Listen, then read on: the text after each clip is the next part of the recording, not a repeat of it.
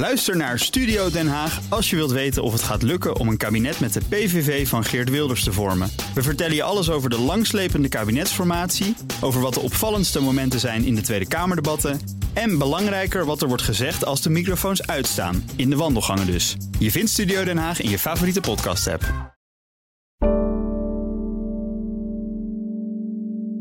Wie graag tv kijkt, kwam de afgelopen tijd niks tekort.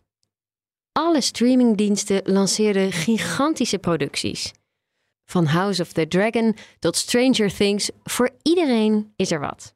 The Crown vind ik een juweel. Ehm, maar ook bijvoorbeeld een heel klein, kleine geestige serie zoals The Kominsky Method. Twee oude mopperonde mannen die wel bijzonder geestig zijn. Dit is Jeroen Piersma. Hij volgt al die streamingdiensten voor het FD.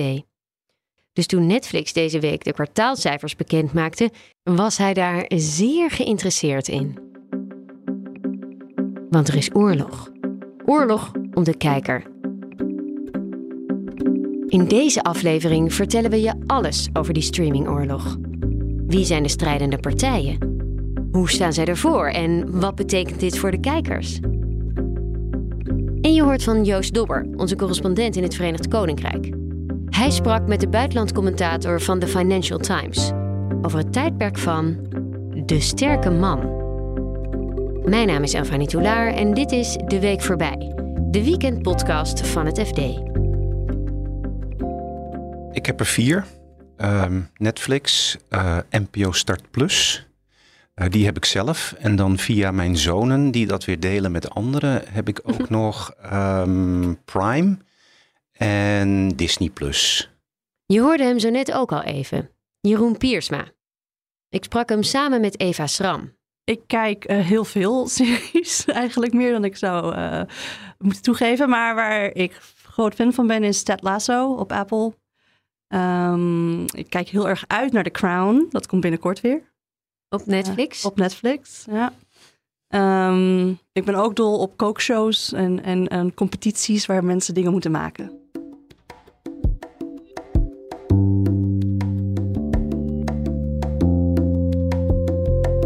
Eva woonde jarenlang in Californië en schreef voor het FD over Silicon Valley.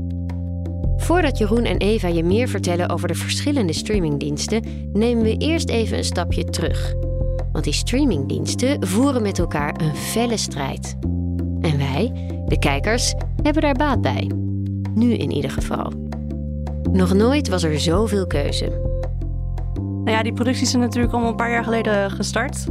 Um, toen was er heel veel geld en waren die uh, platforms ook tegen elkaar aan het opbieden uh, om de mooiste en beste series te maken, want daar win je kijkers mee. En hou je kijkers vast. Dat is natuurlijk ook een belangrijk uh, doel van veel van die platforms. Ja, maar daar zijn ze toch nu nog steeds mee bezig? Ja, maar nu moeten ze wel wat meer, wat meer op de centen gaan letten, net als iedereen eigenlijk. Dus de, wat, de beslissingen die vandaag genomen worden, dat zijn de, de series die we over twee jaar zien. Dus wat jij in de toekomst te zien krijgt, hangt af van hoe de bedrijven het nu doen. En de bomen groeien niet meer automatisch tot in de hemel.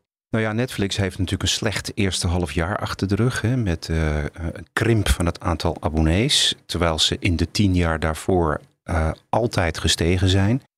Dat heeft uh, geleid tot grote schrik bij Netflix, maar ook wel breder in de branche.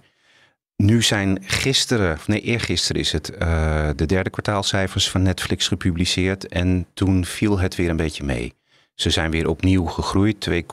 2,5 miljoen abonnees hebben ze erbij gekregen. Dat was zelfs meer dan ze zelf voorspeld hadden. Uh, dus daar lijkt uh, het tij weer een beetje gekeerd.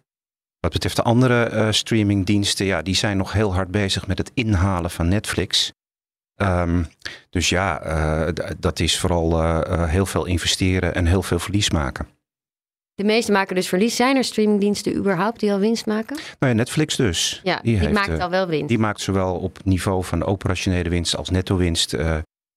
schrijven ze zwarte cijfers. Ze hebben toevallig in dat persbericht bij die derde kwartaalcijfers ook iets gezegd over de concurrentie. Hè. Ze ze pochen dan zelf dat ze winst maken en ze zeggen dat ze schatten dat de anderen, hun concurrenten, uh, waarschijnlijk meer dan 10 miljard aan operationeel verlies leiden. Echt, hè? Ja. Dat, maar dat Ja. vond ik wel opvallend dat ze dat zo over hun co- concurrenten zo zeiden. Dat vond ik ook opvallend. Dat doen bedrijven meestal niet. Maar waarschijnlijk is dat toch een soort ja, vleugje triomfalisme van Netflix. Van jullie hadden ons afgeschreven, maar dat blijkt dus wel mee te vallen. Tot voor kort deed Netflix het ook niet, hè? Die, eh, die wilde daar nooit op ingaan.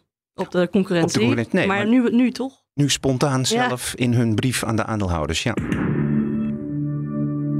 De enorme groei is er dus uit bij Netflix.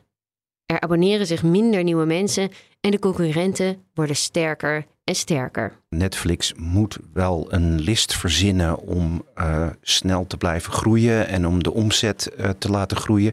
Nou, dat hebben ze ook gedaan, want ze hebben eerder dit jaar besloten om een goedkoper abonnement met reclame in de markt te zetten. En dat was wel een shock binnen Netflix, maar ook daarbuiten, omdat ze natuurlijk jarenlang gezegd hebben dat gaat nooit gebeuren.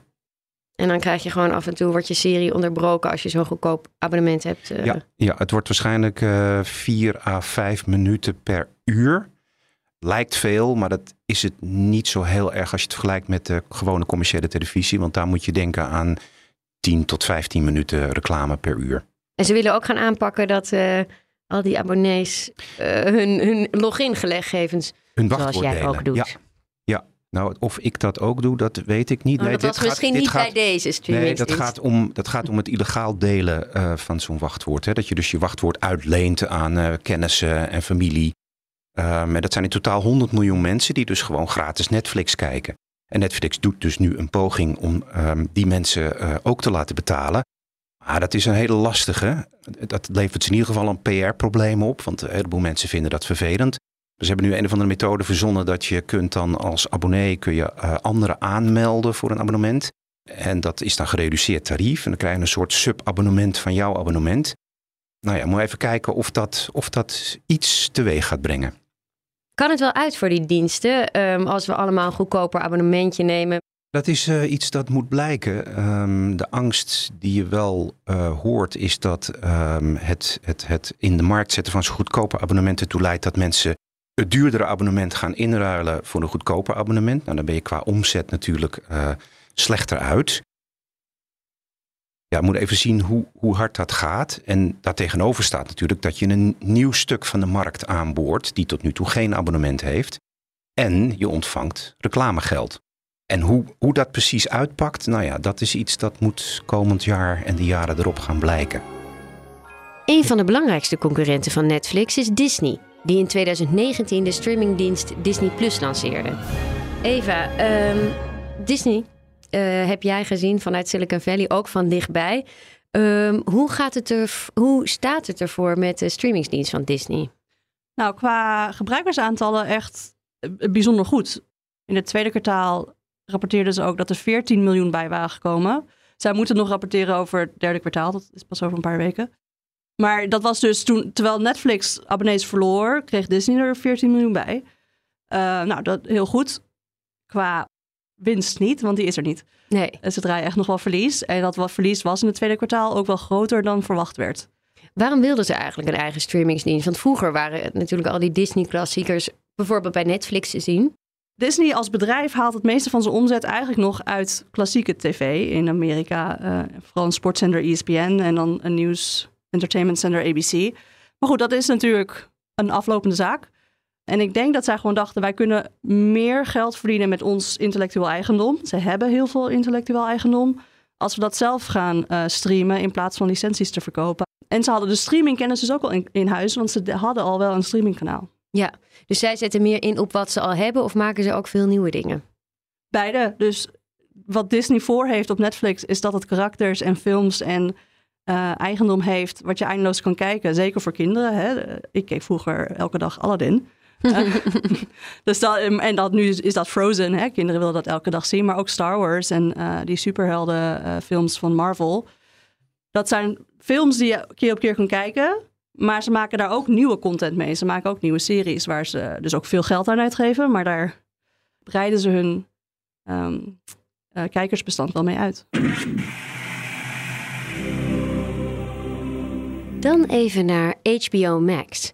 Dat zou je kunnen kennen van series zoals The Sopranos en Game of Thrones. Wat je waarschijnlijk niet weet, is dat HBO in één bedrijf zit met Warner Brothers.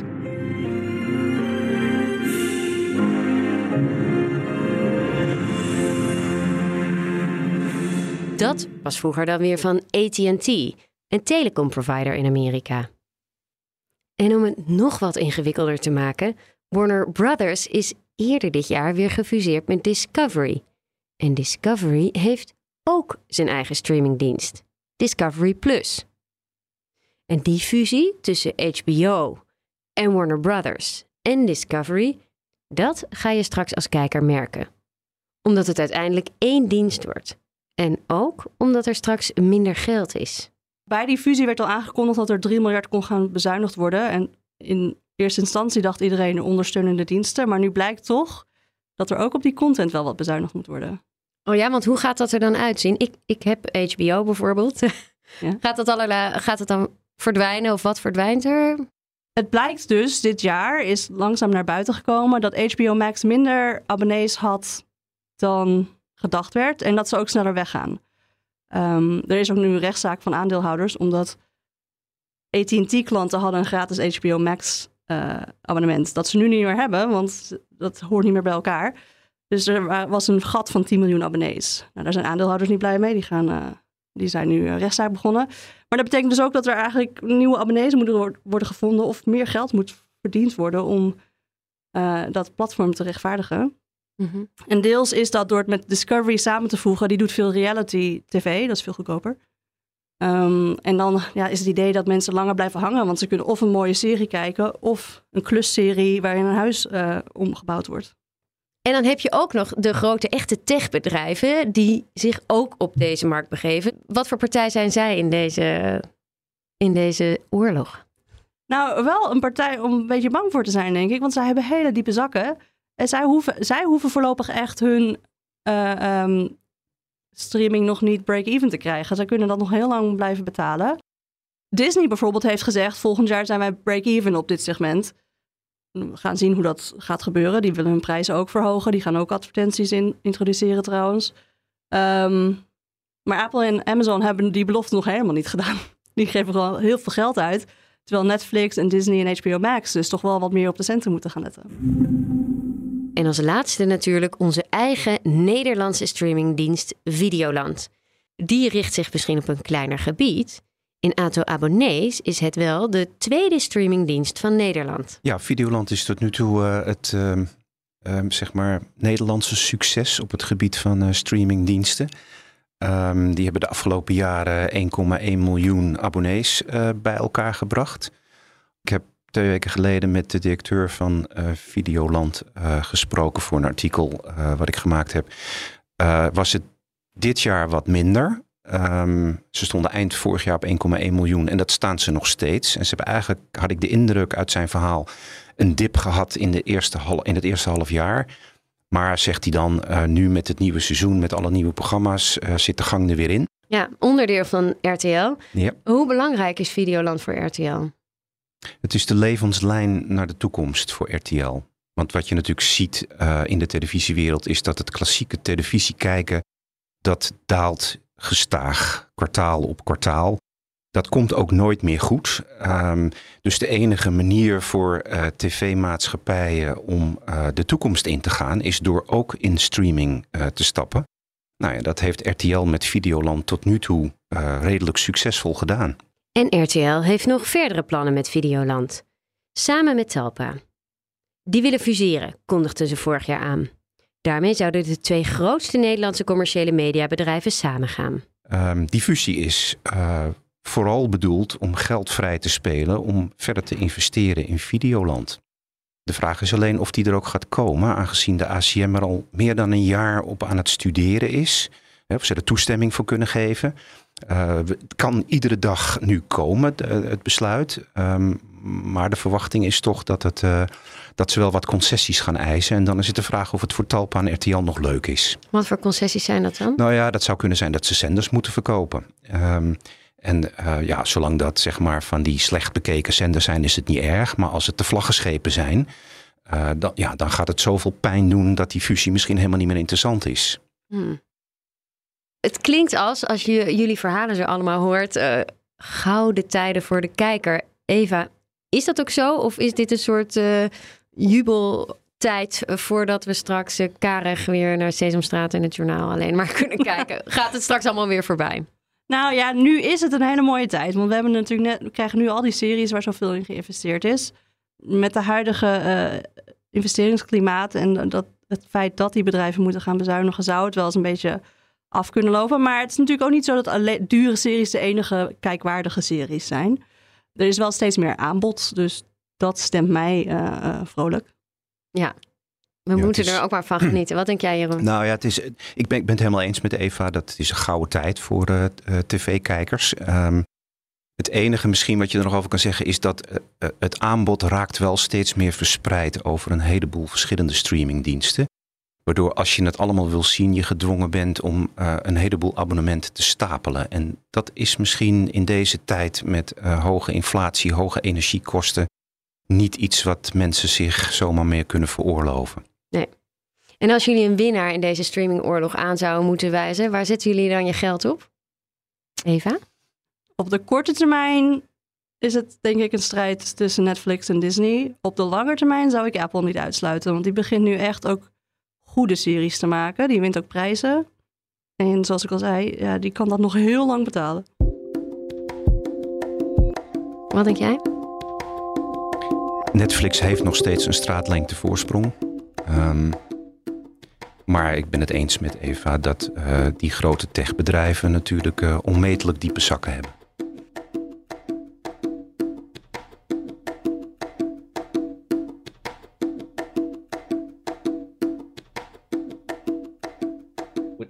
Now abolished. Uh, 2014, again in a democracy, you have Narendra Modi coming to power in India. Uh, and he too establishes a kind of personality cult. Just to give you a flavor of that, if you get vaccinated in India, the vaccination certificate has Modi's face on it. I mean, there's a real identification of state and leader, which is, I think, a characteristic of strongman politics. Then 2016. Dit is Gideon Rackman, al sinds 2006 buitenlandcommentator van de Financial Times. En hij werkte daarvoor jarenlang voor The Economist. Hij ontmoette in zijn carrière talloze autoritaire leiders en zag hoe hun leiderschapsstijl in de loop der jaren in steeds meer landen populair is geworden. Van het Verenigd Koninkrijk tot de Filipijnen, tot Brazilië, India, China, Amerika en natuurlijk Rusland. Waar toen op 31 januari 1999 Vladimir Poetin aantrad, de trend van het hedendaagse autoritaire leiderschap begon. Joost Dobber, correspondent in het VK, interviewde Rackman. Het is misschien op het oog een beetje een uh, gedurfde stelling om te zeggen Boris Johnson en um, uh, Mohammed bin Salman of uh, Xi Jinping zijn onderdeel van dezelfde trend. maar hij zegt er is wel degelijk iets wat al deze figuren verbindt. En dat is, zijn eigenlijk drie dingen. ze, ze bevorderen allemaal een persoonlijkheidscultus. en ze beroepen zich op een soort van narratief uh, van, hij noemt het nostalgisch nationalisme. Dus het idee, dit land was ooit groot, uh, maar het gaat nu niet goed. Uh, we, we, er is een soort bedreiging en je hebt mij nodig om die bedreiging op te lossen. en dat gevoel van crisis is eigenlijk het, het derde element. ergens een vijand vandaan halen, dat kan het Westen zijn in het geval van Xi Jinping. Mm maar het kan ook bijvoorbeeld Viktor Orban in Hongarije zegt immigratie. De, de, het Hongaarse karakter van de samenleving wordt bedreigd omdat er heel veel immigratie is. Um, nou ja, zo hebben ze allemaal een maniertje, maar het komt eigenlijk, als je kijkt naar hun methodes, komen die zeer overeen. En is er een ja, trend sinds de, sinds de millenniumwisseling, de eeuwwisseling, die, die dit soort sterke leiders erg um, ja, aan de macht heeft gebracht op veel plekken. Waarom zijn ze zo populair? Hebben ze een punt? Um, ja en nee, dat is een lastige. Um, ik denk dat als je bijvoorbeeld kijkt naar. Kijk, dat, dat, dat, dat in Rusland of in uh, Saoedi-Arabië of in China een sterke leider voet aan de grond krijgt, uh, is misschien niet zo heel gek. Maar het opvallende is natuurlijk dat in uh, de Verenigde Staten en in het Verenigd Koninkrijk en in Israël en in uh, Hongarije en in Polen. Dat zijn allemaal democratieën, dat het daar ook gebeurt. Um, dat komt omdat die leiders er dus in slagen om dat gevoel van crisis uh, dat, dat, dat is natuurlijk wel ergens op gebaseerd. Uh, Trump heeft het over die American carnage. En nou ja, de economische moeilijke situatie voor mensen die vroeger van school konden, komen, kon, konden gaan en dan een goede baan in de staalindustrie of zo konden krijgen. Die zijn nu aangewezen op een, op een onzeker baantje ergens in de dienstensector. Hebben geen zorgverzekering. Nou ja, dat soort. Dat, dat creëert een voedings, voedingsbodem voor iemand als Trump die zegt: uh, Ik ga hier iets aan doen. En ja. met de Brexit natuurlijk ook. Immigratie was daar een heel belangrijk punt. En het is wel waar dat die moderne, liberale wereldorde, uh, de Europese Unie vooral, binnen dat model, binnen de EU, kun je niet zoveel doen aan uh, aan, aan immigratie. In ieder geval niet vanuit andere EU-landen. Dus als in het Verenigd Koninkrijk opeens merkt dat er een miljoen Polen of een miljoen Roemenen komen. Binnen de EU kan je daar niet zoveel aan doen. Je, kun je, wel, je kunt debatteren over de vraag of het een probleem is. Maar er zijn mensen die met deze mensen moeten concurreren om een baan. Dus voor hen is er misschien wel werkelijk iets aan de hand. Uh, nou, dat en was precies... het vroeger beter? Ja, inderdaad. En dat is precies de voedingsbodem waar uh, de Brexiteers en Trump en zo uh, opteren. Nou ja, dan is de vervolgvraag: is, is het nu eigenlijk nog wel de, de, het tijdperk van die sterke man? Want uh, Trump die is er vooralsnog toch niet meer president. En als je kijkt bijvoorbeeld naar de oorlog in Oekraïne, het is niet dat Rusland daar nou aan de winnende hand is. Dus misschien keert de tijd wel weer een beetje. Ja, dat is ook de vraag die ik aan, aan, aan Rackman stelde. Ik dacht ook van ja, Trump is weg. Duterte is weg in de Filipijnen. Bolsonaro, de volgende week tweede ronde van de, van de verkiezingen in Brazilië. Hij zou ze zomaar kunnen verliezen. Hij heeft in ieder geval de eerste ronde niet gewonnen. Al deed hij het wel beter dan verwacht.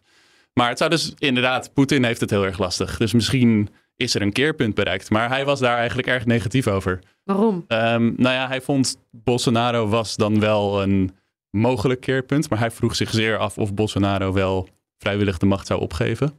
Net, als, Trump, inderdaad. Want Bolsonaro is in alles een mini-Trump. Uh, en er is natuurlijk ook een reële kans dat Trump terugkomt in het Witte Huis in 2024. Um, ehm, en daar maakte hij zich heel erg zorgen om. Want de eerste keer had je nog de, uh, ja, allerlei mensen binnen de Republikeinse Partij die weerstand boden. Dit keer heeft hij de tijd gehad om zich voor te bereiden en zich te omringen met mensen die niet meer die, die weerstand bieden. En wat Poetin betreft, ja, hij heeft het moeilijk, maar dat betekent niet dat die oorlog in Oekraïne zomaar is afgelopen. En, en dat maakt het eigenlijk alleen maar veel gevaarlijker. Want uh, ja, Poetin moet misschien iets doen voor zijn gevoel, kan alleen maar het, uh, het spel veel hoger opspelen. Ja, dus... Rackman is bang voor een kernoorlog, echt hè? Ja, hij zei, hij zei, ik denk niet dat het gaat gebeuren, maar hij dacht er heel veel over na. Uh, hij zei letterlijk zelfs op een gegeven moment, uh, zei hij, ja sorry, uh, ik ben een beetje ten neergeslagen, want ik heb te veel nagedacht over een kernoorlog. um, maar toch denkt hij dat het niet gaat gebeuren? Ja, dat, dat is, dat is zijn, zijn, zijn base case, zeg maar, dat het niet gaat gebeuren. Um, maar wel dat het gevaar heel erg groot is, want dit is iets waar hij natuurlijk heel erg veel mee dreigt. Um, en wij denken dan, oh ja, maar dat is zo verschrikkelijk, dat gaat niet gebeuren. Hij was daar niet helemaal zeker van. Hij dacht, misschien is het heel menselijk om het risico daarvan te onderschatten. Maar uiteindelijk is het natuurlijk met het, het feit met deze sterke mannen is het probleem dat uiteindelijk ligt alle macht bij hun. Dus je hebt er maar eentje nodig die lang genoeg aan de macht is om. Ja, vaak verliezen ook een beetje contact met de realiteit. En dat wordt natuurlijk over Poetin ook wel gezegd.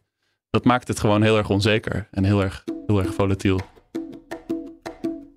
Het tijdperk van de sterke man, ja, daar ga ik als uh, feminist toch een beetje denken van... Oh, dit zijn toevallig allemaal mannen, maar hoe belangrijk is het feit dat deze mensen man zijn? Want als je kijkt naar Italië bijvoorbeeld, daar won eind vorige maand uh, de nationalistische Giorgia Meloni. Zij is ook heel erg hè, voor traditionele waarden en straalt uit dat vroeger alles beter was. Hoe past zij nou in zo'n in zo'n uh, traditie?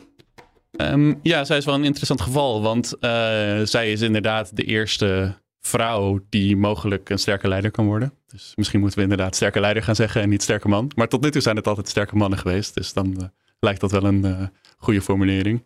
Uh, ja, Meloni is wel een interessant geval, want zij komt uit een systeem. De meeste sterke mannen komen uit een systeem, een presidentieel systeem, of in het geval van het Verenigd Koninkrijk ook een. Dat is wel een parlementair systeem, maar dat geeft heel veel uitvoerende macht aan de premier. Um, maar Meloni komt uit een coalitie systeem. En zij stelt nu al voor uh, om dat systeem te veranderen in een soort van uh, model waarbij een, er een president is met heel veel macht. Dus wat dat betreft ja. past zij wel in uh, dat ze zich lijkt voor te soort, dat ze al lijkt voor te sorteren op, op, op de sterke mannentrend. iemand anders is natuurlijk Marine Le Pen in, in, in Frankrijk. Ja. Die heeft natuurlijk verloren van Macron, maar um, ja, die kan volgende keer terugkomen. En dat zou ook iemand kunnen zijn die, die, die een sterke leider kan worden. Uh, maar dat is nog erg afwachten. Dat was hem voor deze week. Dankjewel voor het luisteren. Als je deze podcast leuk vindt, abonneer je dan vooral.